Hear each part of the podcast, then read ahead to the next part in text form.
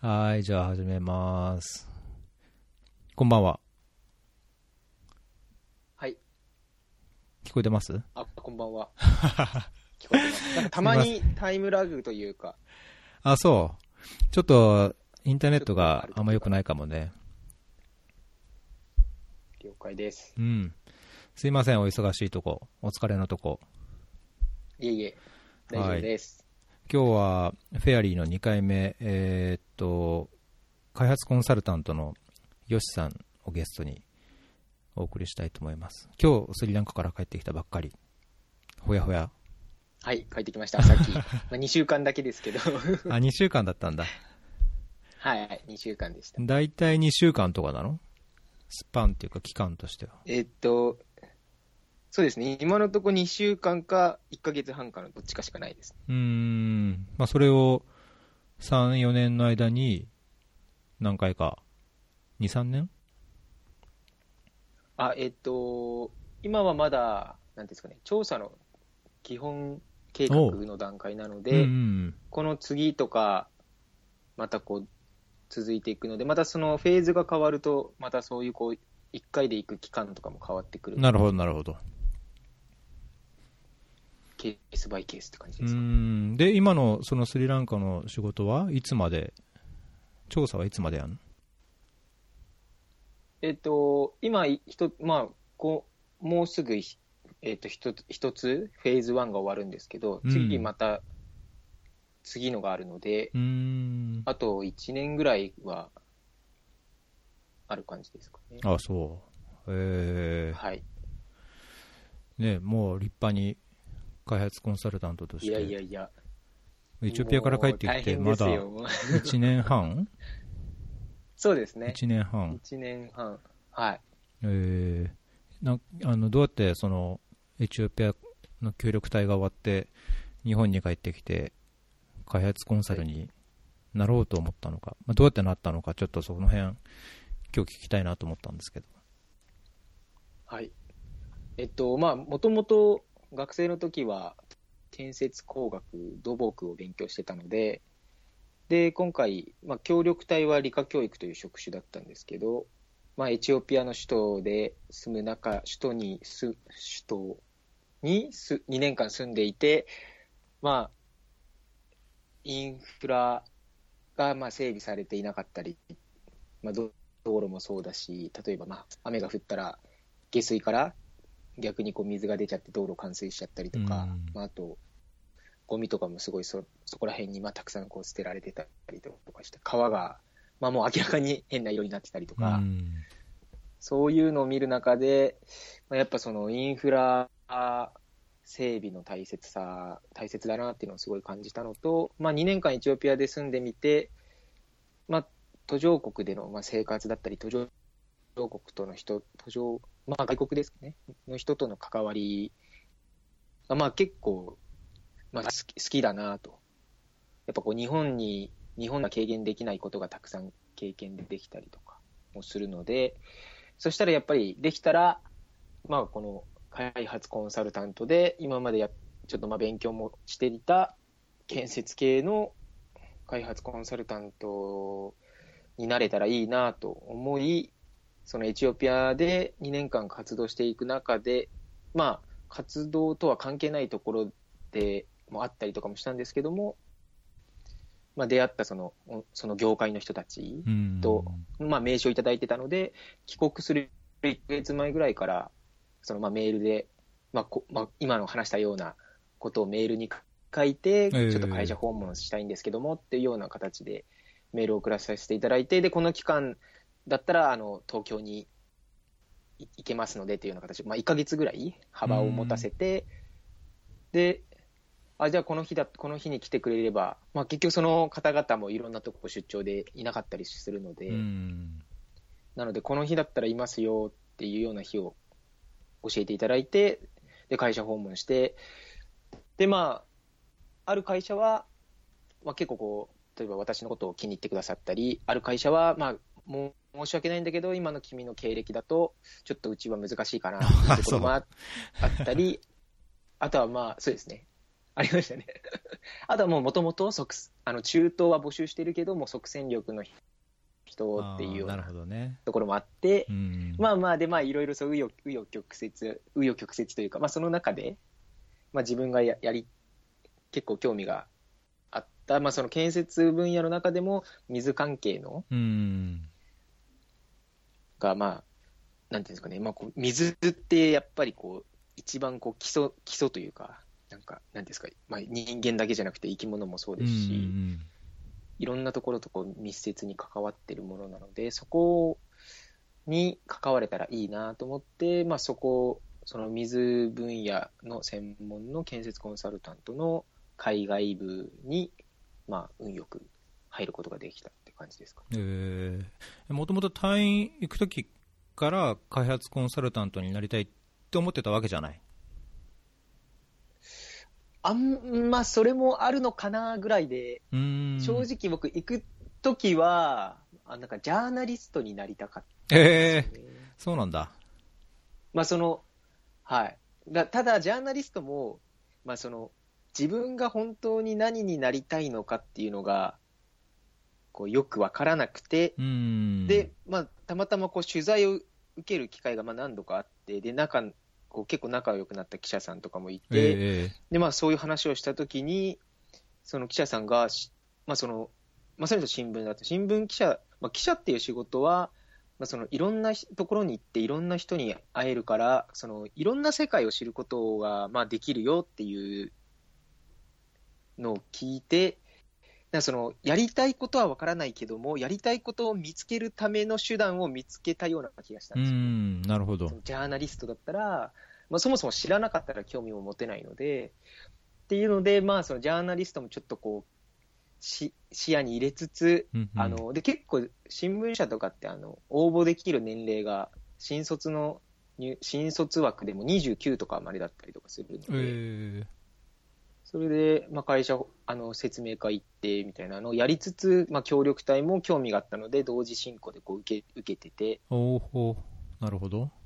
でも新聞社は結構やっぱき厳しかったですね。あの一次試験の論作文とか、はい、もうめちゃめちちゃ難しくて、え難しかったですね。ー、あ、そうなんだう。わ、これもう全然ダメだと思って、はい。すごいな、なんか、まあ、その場でテーマ出されるんで、うん、うん、うん。みんな、こいや、みんなこれどういうの書いてんだろうな、とか。えー、じゃあ一応それこと受けてごとく、ダメでしたね。受けてたんだ。あ、それも受けてましたね。で、新聞社もけもう結構ほとんどダメで、でまあなんか一次試験取ったけど二次試験ダメだったりとかもしたんですけど、まあでもダメ、き基本的にダメで、あと2社ぐらいまだ残ってたんですけど、あのその前にまあ協力隊が決まって、うん、うん。なんかあれって、あのいついつまでに、うん、あのもう私行きますっていう確約書みたいなのを送らないといけない、あ、そう。へえそうなんですよ。で、それで、あまあ、協力隊受かったし、協力隊行こうみたいな。なるほど。なんか内定者を、まあなんか囲い込むみたいなね、協力隊も。あ、そういうわけじゃないか。うーん、まあでも、多分あの、あれじゃないですか、早めに結うん局じ、辞退とかされちゃうと、その穴をまたこう、まあね、確かにね。次のあの募集かけなうきゃとかん。あるんじゃないですかね。えー、じゃあまあ隊員が受かったからじゃあ隊員はいそんな感じでで行こうと。うん、やったーみたいえな。ー、とりあえず。もともとエチオピアとか、そのアフリカとか、はいあるいはその理数科教師っていうか、そなんかそういうのにやはい。こう、やりたいっていう希望があったわけ？あーまあそうですね。も、まあ、もともと、えっ、と、僕、学生の時にも協力隊受けたんですけど、うん。その時は何にも資格がなかったので、あのーまあ、なる、資格があまり、資格要件が厳しくないうんのが、やっぱ青少年活動とかだったので、僕そ僕はその青少年活動で応募したんですけど、その時はもう、あの、倍率の関係で、うんうんうん健康診断とか書類は問題ないんですけど、倍率の関係でっていうので落ち落ちちゃったんですよね。えで、なで、その、今回応募した時は、もうまあ卒業してたので、理系の大卒っていう、なんていうんですか、し資格、うん。資格、募集、応募する上での使える資格ー、がうんうん。理系の大卒っていうのがあったので、うんうんうん。そうすると、あの、理科教育とか数学教育で、そういう、あーそれだけあ,、なるほどね。あれば応募していいですよっていうのがあったんですよ。で、僕、ほんその数学、まあ理科もそうですけど、数学の方がよりまあ基礎、基礎になるので、うん。数学、ほん最初数学教育で応募したかったんですよ。うんで、うんただカンボジアに行きたかったので、あ、あ、そう。そうなんです、僕。で、カンボジアはその数学教育で、っていうのがなかったんですよ。理系の大卒で行けるのが。で、理。科教育だったらあったんですよ。えで、あでまあ、理科も好きなので、じゃあ、それで、だから僕、第一希望から第三、第三希望まで書く欄があるんですけど、うん全部こうカンボジアの要請を書いたんですよ。ー、そんな狙ってたんだ。で、まあ、一次試験、書類、そう、まあ、まあ書類と健康診断通って、二次試験面接だったんですよ。うん。で、当然面接官からも、あの大島さん、カンボジアしか希望してないんですけど、どうしてそんなにカンボジアがいいんですか？って聞かれて、まあそうですよねと。で、なんかそう僕、学生の時にうん、地元になんかこう学生団体を作って、うんうん。で、なんかイベントをして、で、日本の NGO を通して5万円でカンボジアの村に井戸を作れるっていう、なんか。プログラムがあったので、それを利用してこう井戸を、まあ、一つプレゼントした。うんうん。実際、まあそのお僕たちはお金しか出してないんですけど、で、なので、でその後こうできましたよ、ありがとうございます、で、こういう村の人たち使ってますよみたいな写真はが来たんですけど、うんね。うん。なのでこう自分がカンボジア行けたら、例えばその、やまあ、休みの期間とかに、うんその村に実際行ってみて、例えばそもそもちゃんと使われてるのかとか、まあ、使ってくれてるんだったらどういう村の人が使ってくれてるのかとか、うんうんそういうこう、ちゃんとこう、なんていうんですかね、か顔を見たいなと思うんって、で、自分が例えばそれをできれば、地元の学生の後輩とかはいたので、うんその夏休みとかに、うちをこう拠点にしてもらって、例えば、まあ、カンボジアへの来るハードルも下がるし、例えば僕も休みだったらこうあ、その村を案内したりとかもできるかなとなるほど。で、その活動以外でもそういうことをやりたいんですよねっていう話をしたんですよ。えでそしたら、面接官の人が、あ あ、そうなんですか。じゃあ、アフリカだったらどうします？って聞いてきたんですよ。あれ？みたいな。こんだけ、今こう、カンボジアへの思いを語ってたのに、じゃあ、アフリカだったらどうします？って聞って聞かれたんでえ、うん。え？ってなって、て。いや、ん？まあでもあの、アフリカでもいいんですけど、できたらカンボジアがいいですって言ったら、ああ、そうですかってで、合格通知がエチオピアだったんでなるほ。ど。あしか合ってないと思う。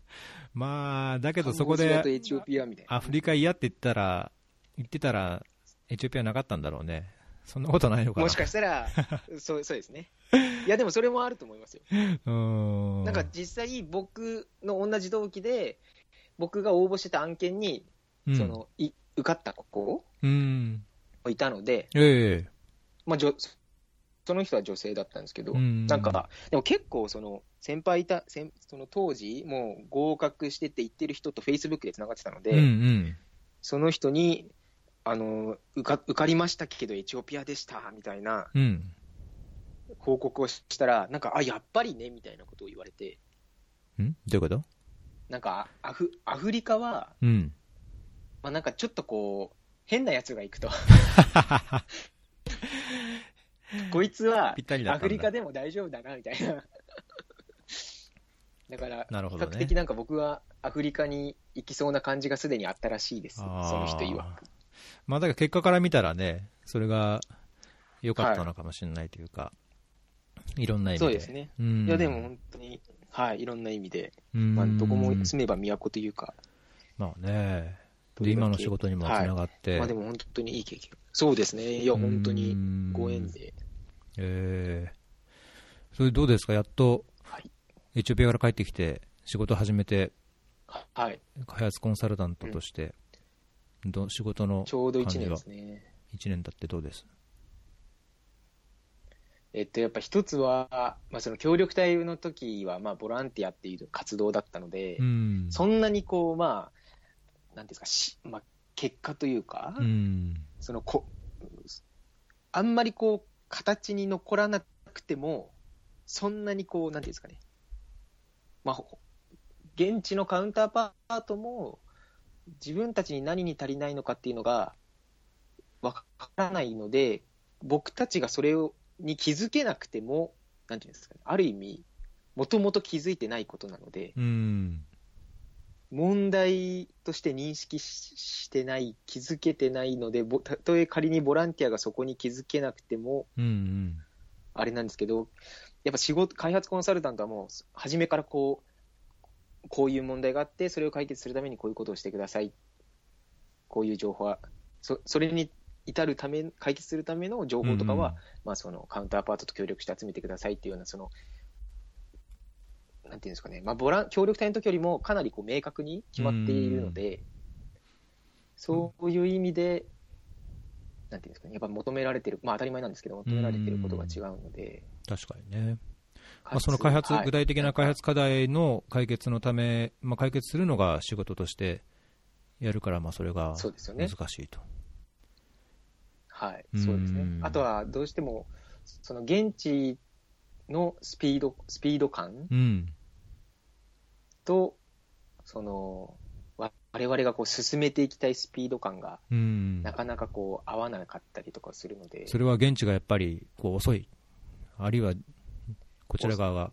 まあ遅かったり、あとその、なんていうんですかね、連携が、まあ、ちょっと日本のことも、日本のその役所的なこともあんまり詳しくないのであれですけど、うん。すごくこう、なんていうんですかね、それぞれの顔を立てないといけなかったりとか、その、うんそれ、なんか、どこどこの機関からレターをもらって、そのレターをさらにどっかに送って、誰々さんのサインをもらった上で、みたいなことをしないといけなかったりとうか、んなかなかこう、そうですね。あとは、ほん我々の、わまあ私の感覚からすると、それってそこの行政がやる仕事なんじゃないのかっていうところを、なんかこの分からないから、それをコンサルタントさんやってくれるんでしょみたいな。なるほど。なんか、そこの、なんていうんですかね、こう、境目というか、ああ、そういうのとかも、確かにね、難しいね。まあ何でもかんでも、はいやってあげちゃったら楽なとこあるかもしれないけど、けど、ねでもそれって結局、現地のためにならないし、うん、確かにね。そこのさじ加減はすごい難しいでうーす。ん。だからその点まあは協力隊の時もは似たような、あれがあったんじゃない？何でもかんでもこう、あまあまあ、そうですね。ね、自分が出しゃばって前に出てやっちゃうと、こう、何も根付かないとか、ね、教訓にもならないとか。ねそれはもう本当にならないとか、うーん。そうですね。えー、その、やっぱ度協。力隊の時は、うん。でもある意味思ったのは、協力隊の時は逆に、その隊員がボランティアで来てるっていうのも分かってるので、うん。相手側がね。受け入れて、はい、うんで僕の時はもう3代目だったんですよ、うん僕の配属先が。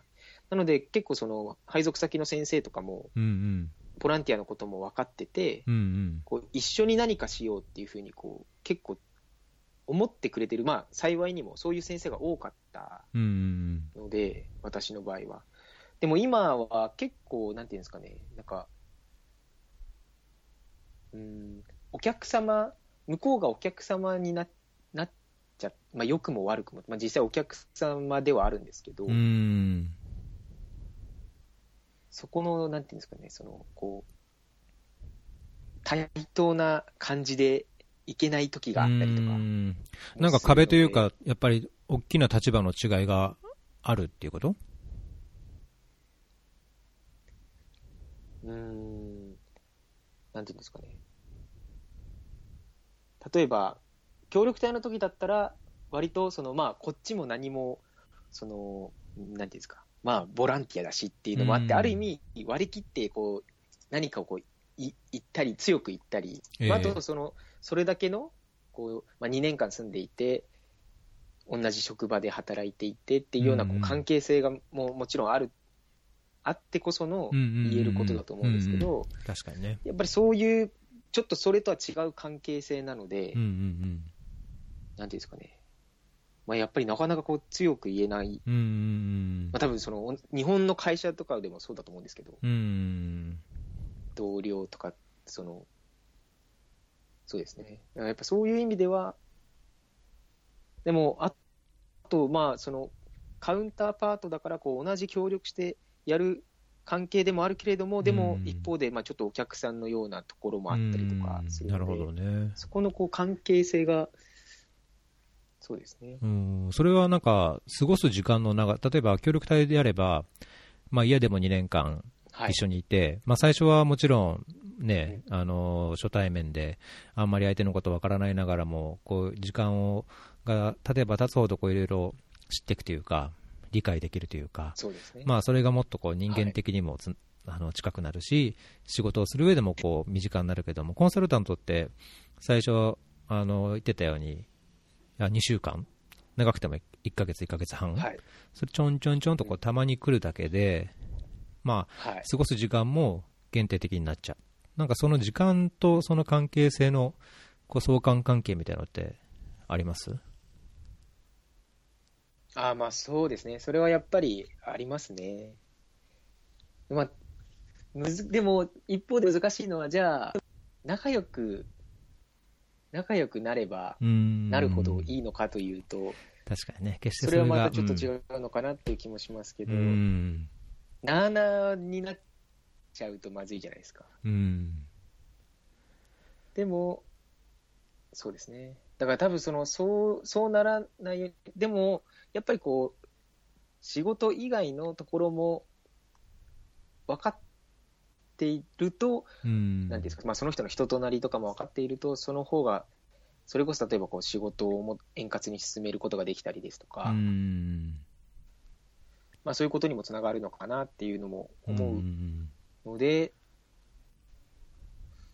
ただやっ、そうですね、だから、ただ、そういう中でもなあなあにならないようにするために、しなんですか、そのある、ちゃんとこう仕事に関してはこうビシッとやるところはやるっていうようなスタンスを、多分お互いにしっかりうん。しないといけないんだろうなと、うん。はい、そうですね、まあ、コンサルタントに限らず、多分その開発業界の仕事だと、まあ、プロジェクトプロジェクトってやっぱりその目標があって、達成しなくちゃいけない成果があって、その成果を測るための指標があって、まあ、そういうのをちゃんと、まあ、紙で書いて共有するわけじゃないですか。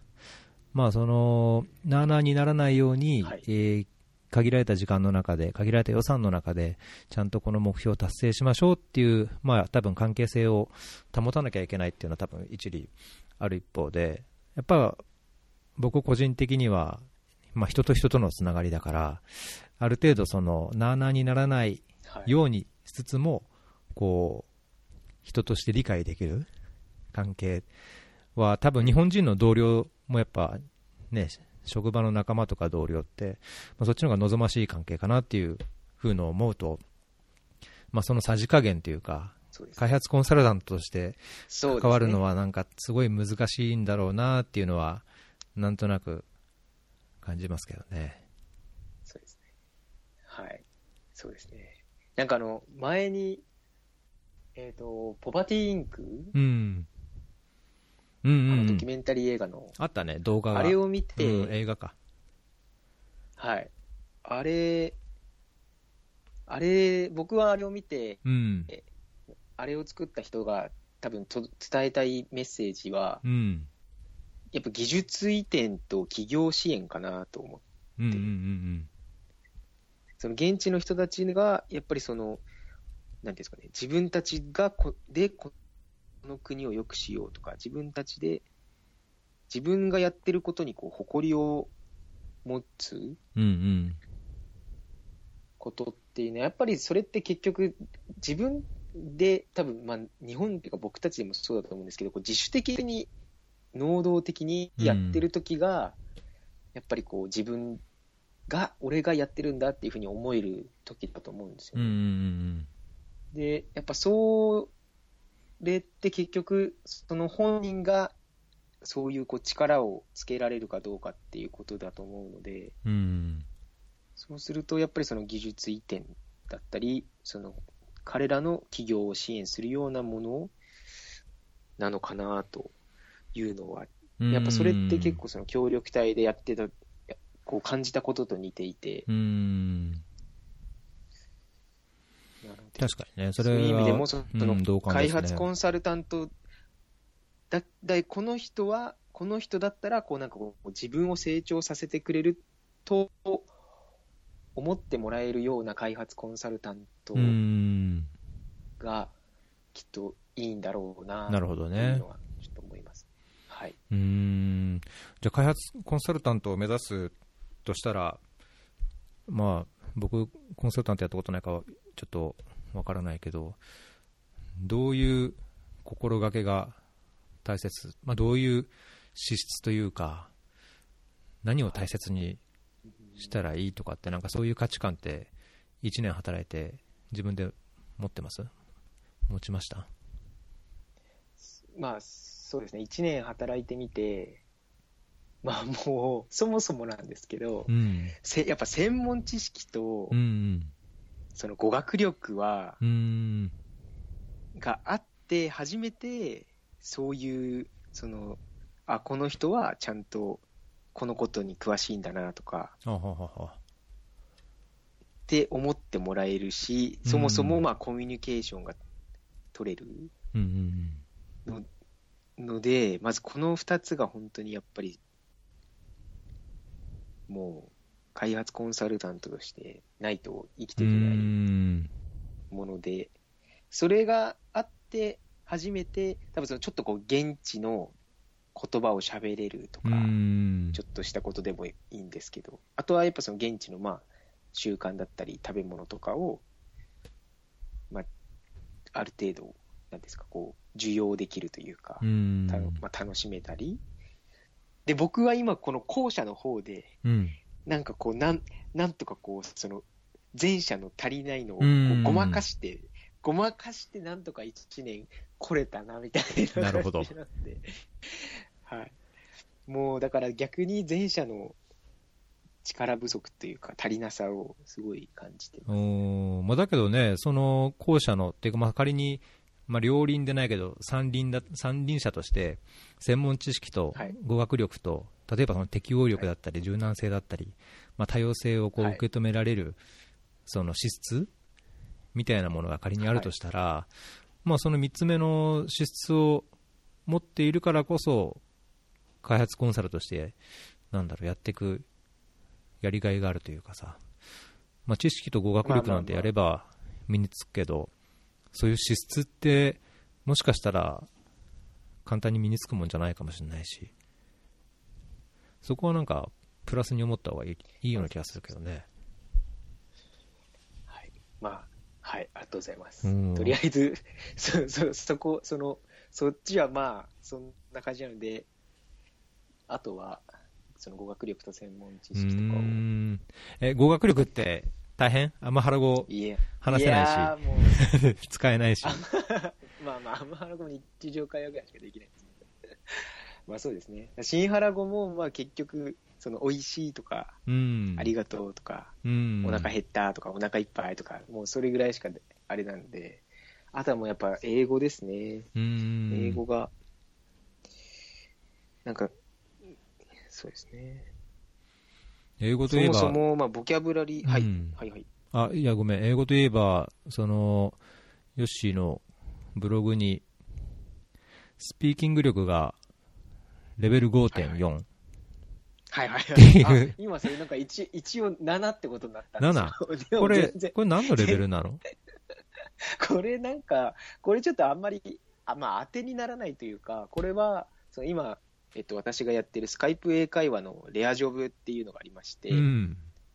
フィリピンの、フィリピン人講師と、まあ、フィリピンと日本でこうスカイプをしして、まあ、英会話するんですけど、でまあ、うん。テキストがいろいろあって、で、それの、それとは別でもともとなんかこうスピーキング、あなたのスピーキング力払います、あ測りますよ、一回いくらですよっていうのが、まあそもそもあったんですけど、僕はそれをまあ受けてなくて、で、なんか途中からその今のそのスピーキング力レベル 5. 点なんとかみたいなのが始まったんですけど、それはもう講師の方がうん。なんか勝手に、あー。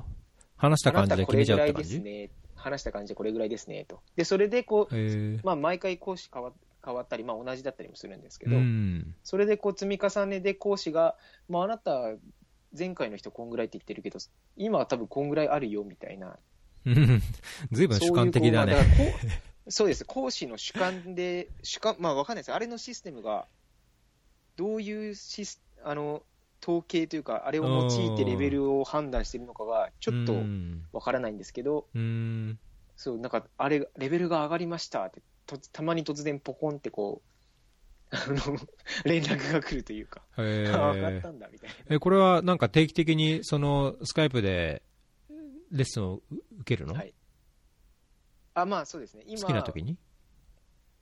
まああの、で、今私がやってるのが、なんか毎日50分コース？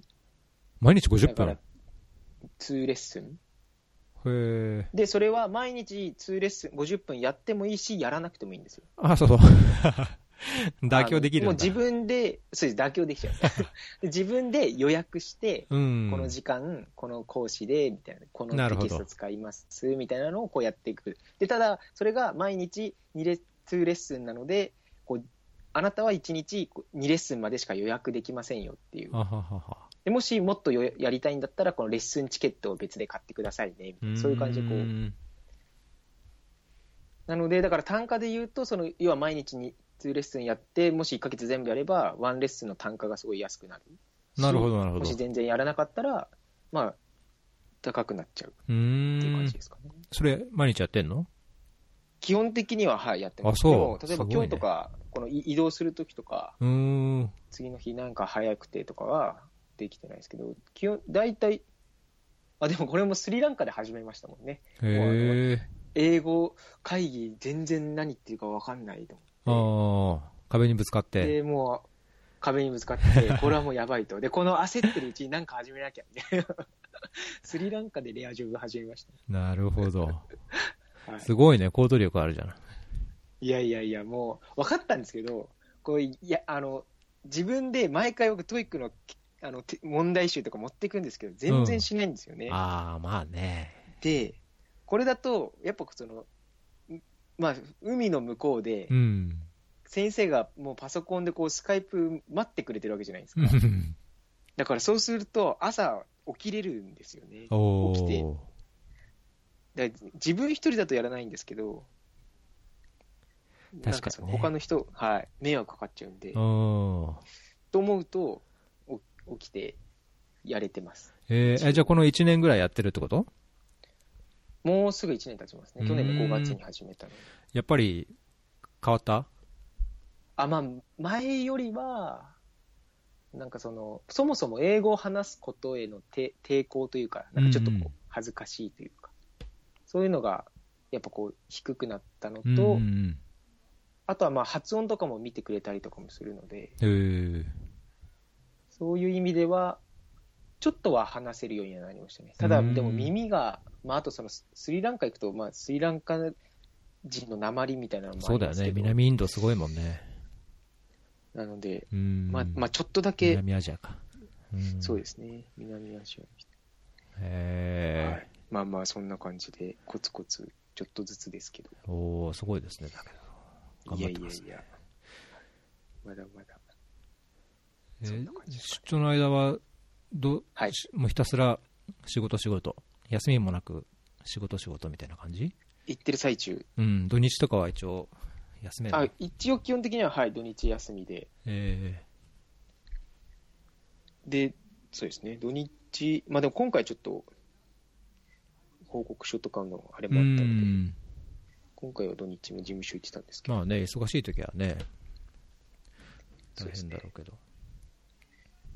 まあないときは、結構あの、なんかローカルの人だったり、うん。ローカルスタッフだったり、まあ、あと同じ同僚の日本人の人とかと、うん。なんかちょっと、あの、浜辺の、なんか、レストランに、えやっぱシーフー、島、島国なんで、ー、確かにね、シーフード。美味しかったりカレー辛いまあ、辛いけど。カレー辛いですね。そうですね。まあ、スリランカカレーも、スリランカンカレーはまあ、平日お昼食べてるんで、ああ、ローカルなやつをね。はい。うーん。もう、お腹いっぱいです、あれ。え、職場はコロンボ？えっと、コロンボの下の方ですね。デヒワラとか、デヒワラま、なんか、コロンボのもうちょっと南の方ですね。コロンボと、うーん、ゴールとかまでは行かないんですけど。そうですね。真ん中ぐらいですかね、コロンボとゴールも。もうちょっと来たかな。もうちょっと来た？まあ、そうです。デヒデヒワラ・マントラビニアってとこがあるんですけど、うん。コロンボの下の方ええそこら辺に、に、まあ、事務所があって、カウンターパートもそこら辺なので、おうほうほうそっちのまあ、ど、どんな仕事、どんなプロジェクトなんでしたっけ？どんな調査してんの？えっと、下水道の。まあ、基本計画を作る。なるほど。はい。うんスリランカ下水道の整備率が、まだ、あの、管、管での整備率が2、3%ぐらいしかが、あ、そう。はい。え、みんなセプティックタンクとか使ってるってこと？あ、そうです、そうです。セプティックタンクで、もう上積みをそのまんま流すみたいな感じで。なので、すごいね。まあその、2%って。地方とか、そうですね。管、まあ、管、管での、そうですね。整備率がそのぐらいなので。で、まあ、まあ確かにインドもそはこれから。中深国入りしてこう、していくので、まあ、それじゃあいかんでしょうと。なるほど。ちゃんと処理しましょうよっていうので。え、水道の普及率は？水道の普及80、90率とかあはる、の？いや、そんなないですね。確か60だったか ?60。な。はい。60かうーん。まあ水使わないとだけどね、下水だって、な。あ、まあそうです。だから、まあね、都市部、都市部だけ？うーん。結局、その、パ家がパラパラとしかないようなところに下水道管作っても、うんうんうんうん。逆にそっちの方が高くついちゃう。ね確かに。そこは、まあ、なんか、なので、なるべくこうココンパクトに、うんうん。こうまあ、人口密度がある程度あって、みたいな。うんうんうん。なんか、そこら辺も、僕もあんまりく詳しくないんですけど、あのこう収入とかも見て、ちゃんとこう、あの利用料金払払えるかみたういな、ん。そういうのとかもこう見て、そうね。でそれは下水の料金を水道を引いてる家から水道料金と合わせて徴収するみたいな感じ？あ、まあ、そうですね、そういう感じにしていく？うーん。そっか、全くないとこに作るってこと？下水が。そうです、そうです、そうです。ゼロからゼロなので。それは大変だね。お金かかりそうだね。ですね。そうですね。あとやっぱ下水、まあ日本とかもそうですけど、下水道ってあの、家に最後つなぐところって、その家の人のものなので、そうね家の人がお金、うんそうです、そうです。だから、そこを説得できるのか、うんみたいな。確かにね。まあ水道も下水もそこがいつもね、問題になるというか。はい。まあ、なので、いろいろハードルはあるんですけど、ん。でもこのまんま、そのセプティックタンクで、あと海に流してみたいなのを、じゃあずっと続けていくのかっていうと、うん。確かにね、うん環境問題にもなるだろうし、はい。ね、水道使用量が、水道の使用量が増えれば、それだけね、下水、汚水、排水が増えるし、そうですね。うーん、面白そうじゃないですか。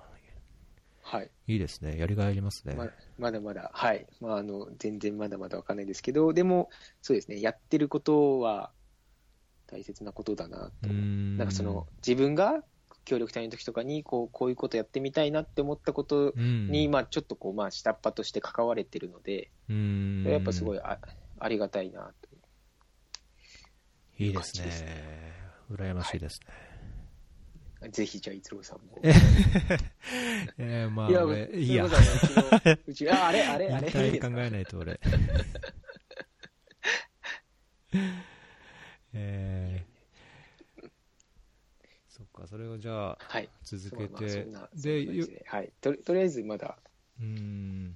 まだというか、はい、まだもう一面、一年目なので、全然、右も左も分からず。じゃあ、あんまりもう、もうややだっていうか、こう、んもう逃げ出したくなるというか、投げ出したくななるような経験はそんなにない。ある程度、こう、やりがいがあって楽しくて。だ、ないですかね。ただ、だちょっと漠然としたふ、漠然と不安なのは、うん。まあ、自分のその今のこの、まあ、語学力しかり、専門知識の知識が足り、全然ないっていうので、うん。まあ、あと、まあ、その学生の時に勉強したこともだいぶ、もうほとんど忘れちゃってるんで、うんうんうん。フランクもそういう意味で、なんかその、こう、先輩とか、その、まあ、上司とかに話聞いた時に、うんこう出てくる単に、まあ、日本語でも、あれそれ何だったっけなみたいなのもあったりとかうん、あともう全然その、まあ、専門的なことなので分からなかったりして、うんそれを、こう、なんていうんですかね、このままの感じで、ああの、あのレベルになるのかなっていう不安みたいなのはあります。なるほど。だけど、そういう人もみんな、あれでしょ？何歳も年上というか、もう何年もそういうコンサルタント業をやってきた人なんじゃないの？まあまあまあ、そうですね。そのまあ、8年目、10年目、もっと上の方々も。ねえ。そしたら8年目、8年後、10年後に、最低限同じになればいいんだし、まあまあまあ、ねもっと早くにそうなれれば、もちろんもっといいだろうけど、そうですね。うん、やりがいあるじゃないですか。いやまあ、はい。やりがいは本当にねえ。ありがたいことに。そうですね。うん。はい。だけど、コンサルタントみたいにそうやって、まあ、2週間とか1ヶ月、1ヶ月半、まあはい。今はスリランカだけど、海外に出てっていうはい。生活をしてると、結構、そのコンサルタントの人って、年の、まあ、10ヶ月います日本にいませんとか、8ヶ月日本にいませんとか、まあ、半年以上仕事でどっか行ってていません。で、それが行ってる国が一つじゃなくて、2つ、3つの国で違う。うプロジェクトとかっていっぱいいるじゃないですか。いいますね。いっぱいいますね。ねこなんかこの前、その 海外部の、僕もまだ入社して1年経つけど、まあ、その会ったことない人とかもいたりとかして、うん。でこの前、その先輩と先輩が、おい、久しぶりみたいになって、うーん、あ、3年ぶりかみたいな。同じ会社なのに。そう、そう、同じ会社で同じ部署なのに、あ、3年ぶりかみたいな。あ、あ、そもうそんなになりますかみたいな。なんかもうその、何年、なんとなんとかぶりの、もうスパンがすごいんですよね。すごいね。はい。だから、まあ、いや、まあ、海外部ならではだなとは思いますけど、いやーそういう、そうですね、そういう意味では、やっぱその、なんていうんですか、こう、聞き、すぐ聞きたいかったりするときに、うん国際電話かけないといけなかったりとうか、ん。で、こう、ちょっとこう、なんていうんですか、電話のもうタイムラグがあったりとか、うん。でもメールにするとなんかこううまく伝わらなかったり、すごいこううんなんか、たくさん文章打たないといけなかったりとかみたいな、そういうもどかしさはちょっとありますうね。ん。でまあだけど今スカイプもあるし、LINE もあるし。なのでそうなんです。なので、こう、1個上とか2個上だか、まあ、あと、そうですね、比較的若い人は、うん。もうその LINE とかを教えていただいて、そうかそうか。あの、テレビ通話とかでこう実際、こう、なんか図面とか見せて聞いたりとかできるなるほどね。うん。もうその65歳とかぐらいのこう、方とかにもいらっしゃるもう IT のあれなのね、ついていけないのね。ちょっと、いやもうあの、なんか、電卓と鉛筆さえあればできますみたいな人とかも、もう逆に どうやってやるんだろうなるほど。本当すごいなって方も。はい。なのへで、そういう意味でちょっとその、むず難しいというか。ーあとはまあその、こう、やっぱ直接、一番はやっぱその直接こう面と向かって話したりとかうん。するのがまあ一番スムーズですし、こうニュアンスとかも一番わかるじゃないですか。うん。だからそこがなかなかこう、ちょうどお互いのこの出張でたまたま本社で2日間だけ会えるとかで、その2日間でバーって。やったりとかとかもするので、そういう意味ではちょっとその、まあ、まあそれも、まあある意味海外分ならではなのかな。うんそうね、ちょっと俺は大変だと思っちゃって、そういう世界には足踏み込めなかったけど、いや、ぜひぜひ、いや無理よ、もう家庭崩壊するから。ま、待ってます待ってますよ。いやいやいやいや、そこですよね。そこですよね。でも僕もちょっと、もう、そうですね。それは、今はまだあれですけど、これから子供とかでできて、うーん、ねえ、ちょっと、まあそうね、なんかそうそう、開発業界のその人の、まあ、ちょっとこの小ノーツにリンク貼っとくけど、あのやりがいを持って、生きがいを持って、あのそう開発、こ途上国開発、開発協力に携わった人でも、だんだんこう年を追うごとに、いろんな課題とか問題、まあ、個人的なね、仕事を続ける上での課題がある、はい。出てくると。うんで、家族ができて、子供ができて、で、子供の教育をどうするかとか、じゃあ離れて生活するのか、じゃあ一緒に行くのかとか、まあなんか、年を取れば取るほどというか、経験がこう増して、技術や知識がどんどんどんどんこう、おついてきた、ついてくればくるほど、まあ家庭的にこう乗り越えなきゃいけないところもあるっていうのを書いてる人がいて、なるほど。まあそれは。最もというかね、いや、本当ですね。うーん。まあ、そって、そうですね。だからそこはやっぱか、まあ、家族の理解もそうですしう、ーん。例えばその、海外、か例えば海外駐在とかもまあ可能性として、うーん。まあ、逸郎さんもとかもそうですけど、その、我々も、例えば、なんですかね、あの、例えばじゃあ処理場を作る。で、それの施工管理するうん常駐管理とかねはい。そうすると、やっぱ駐在とかになるので。例えばそういう時に、あ、じゃあ行くよって、なんかそれ楽しそうだねって言ってくれるかどうかとかでも、うんそれ行きたくないとか絶対嫌だとかなると、やっぱ難しいのかな。そうねそういう、そうですよね。まあ、そこがね、本当支え、まあ、誰かの支えになってるけども、自分も 支えてもらわないとできない 仕事かなっていうのをなんか、つくづく感じるかな。そうですね。確かに。でも、うんある意味、そういう意味では、その、だからこそ、もしかしたら日本にずっといる家族とかよりも、うん。なんていうんですか、その、こう、支え合うのが習慣になるというか、うん。そうね。そうですね、のかなっていう気もうんします。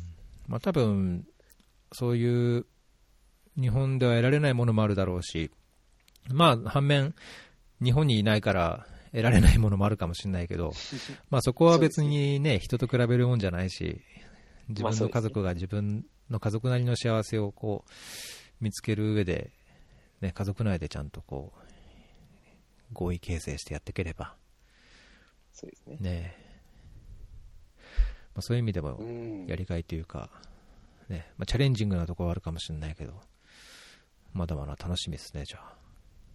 まあ、そうですね。そうですね。はい。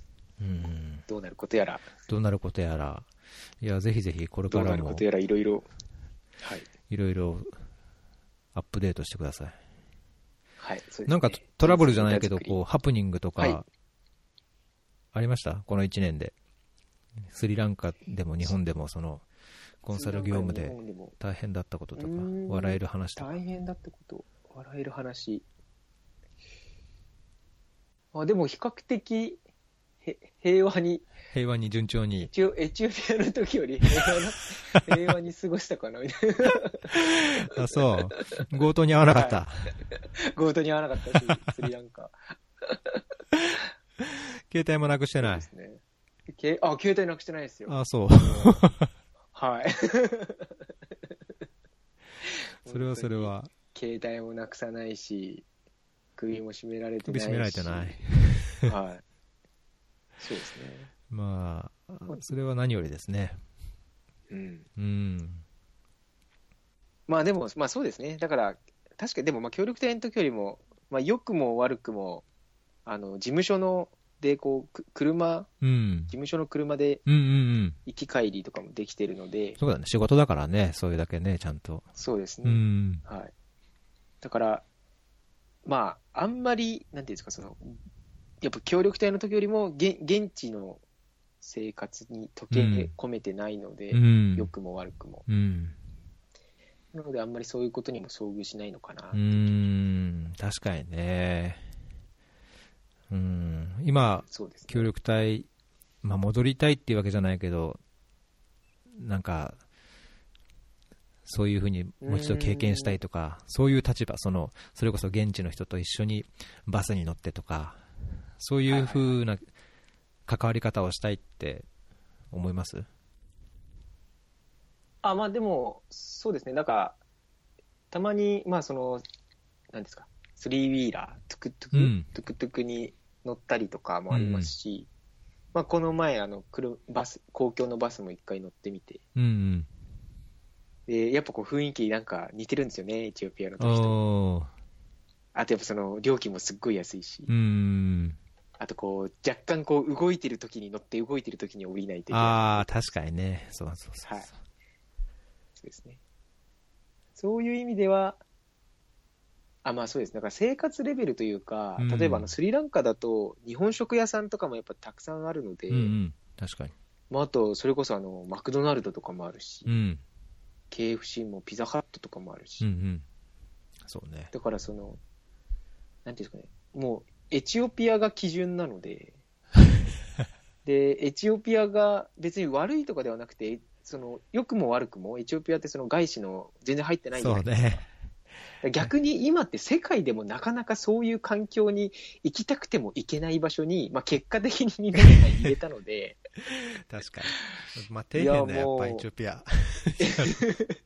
いやいや、まあ別に底辺とかじゃないですけど、いや上司も物質的に？僕がその物質的にににあ、まあ、物質的にですかね、日本食レストランとか行って、もうすごい、まあ、あんまりわかんないですけど、すごい嬉しそうに僕が食べてると。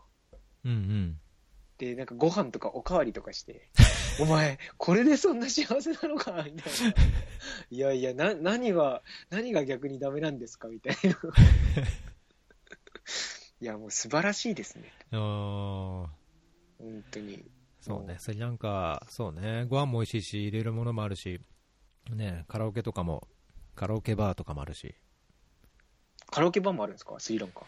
カラオケバー、昔はあったけどね、もう十十何年前だけど、まあ、あんま地方にはないのかな、コロンボには、なんかカラオケできる、確かにコロンボにはあるそうですね。その日本食なのか、鉄板焼き屋みたいなところにこう併設されてとかさ、へえ。そういうのあったね。いや、でも本当、そうですね。やっぱ、まあ発展はしてますよね。うーん、とっても。うん。まあでもすごい、なので、でもこう、懐かしい、懐かしさもどこかあったりとか、ああ、エチオピアっぽいなとか。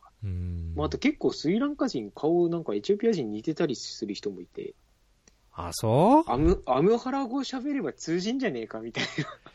まあ、まあ確かにドラビダ系というか、肌の色とかも似てるしうん南アジア系というか、南インド系たまになんかエチオね。ピア人っぽいなみたいな人。まあだけど、まあ違うけどね。多分 まあ違うんですね。違う とは思うけど。いや、まあエチオピアにいたインド人系っていうかさ、あのーそのあ、、それはわかりますもんね。南部インド系、スリランカ系みたいな人はやっぱり違うなっていう気はしたし。ね。まあ、じゃあ忘れ、ちょっと忘れてるのかもしれないですね。エチオピア人の顔を。スリランカ人、そうね自分が今まで見てきた顔が、の中でスリランカ人はもう重ねちゃってるかもね近い、近いことになってるのかも。うん。言ってみたら、あ、違うわってなるかもしれない。それはあるかもしれないよ。それはありますね。そうですね。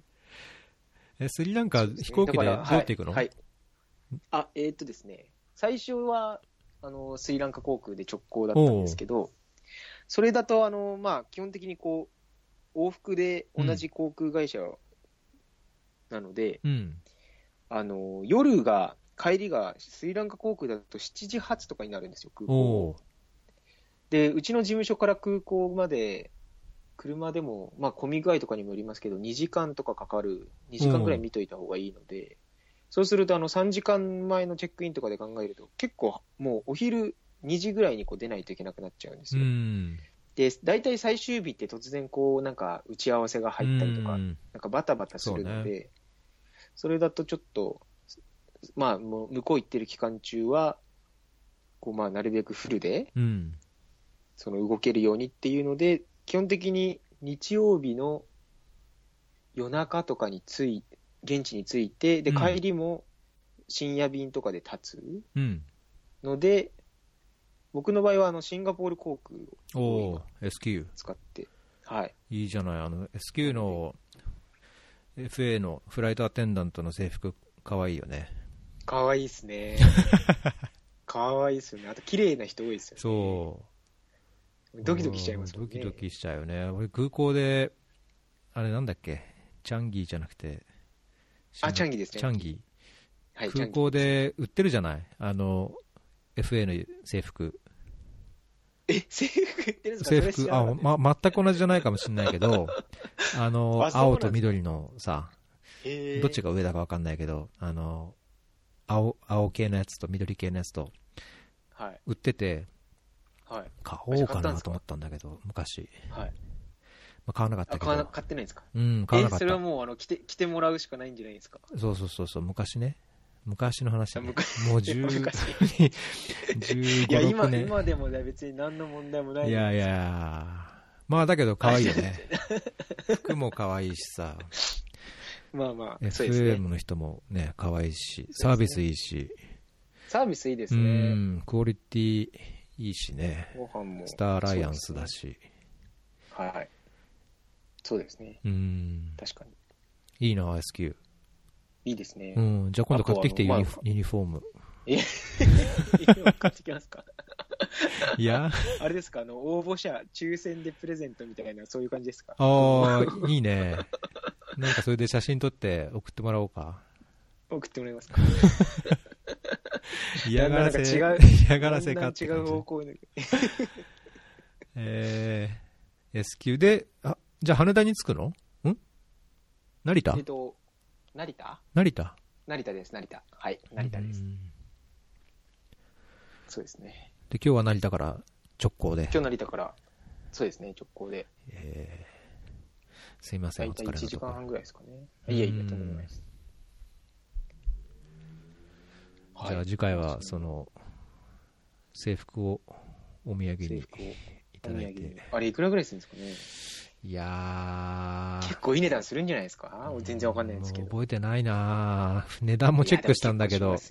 あ、したんですか？値段もチェックしたんだけど、もう覚えて結構買うつもりだったんじゃないですか？いや、うん、そうね。本気で迷ってたよ。でも、でも買わなかったんですかおー、そうね。まあ、来てもらう人がいなきゃあれだからね。自分で持っててもさ、全然意味ないから。まあそうですね。それは、うん、そうですね。そうそうそう。了解です。うん。そうですね。シンガポール。はい。まあちょっとそろそろ1時間経つんで。経ちますね。ええーまだいろいろ、小ノートには残ってるのありますけど、いいですか？とりあえずは。あ、もう、はい。あの、何でも大丈夫です。いいですか？じゃあ、あの、とりあえず本編は、あの、はい、ここまでということで、はい。えっ、と、はい、fairy.fm スラッシュ2として、えっ、ー、と、ホームページ、えー、あと iTunes の方にアップしますので、ご確認お願いします。はいじゃあすみません、よしさん、ありがとうございました。またあと、あの、アフターショーで。アフターショー。お願いします。お疲れ様でした。お疲れ様です。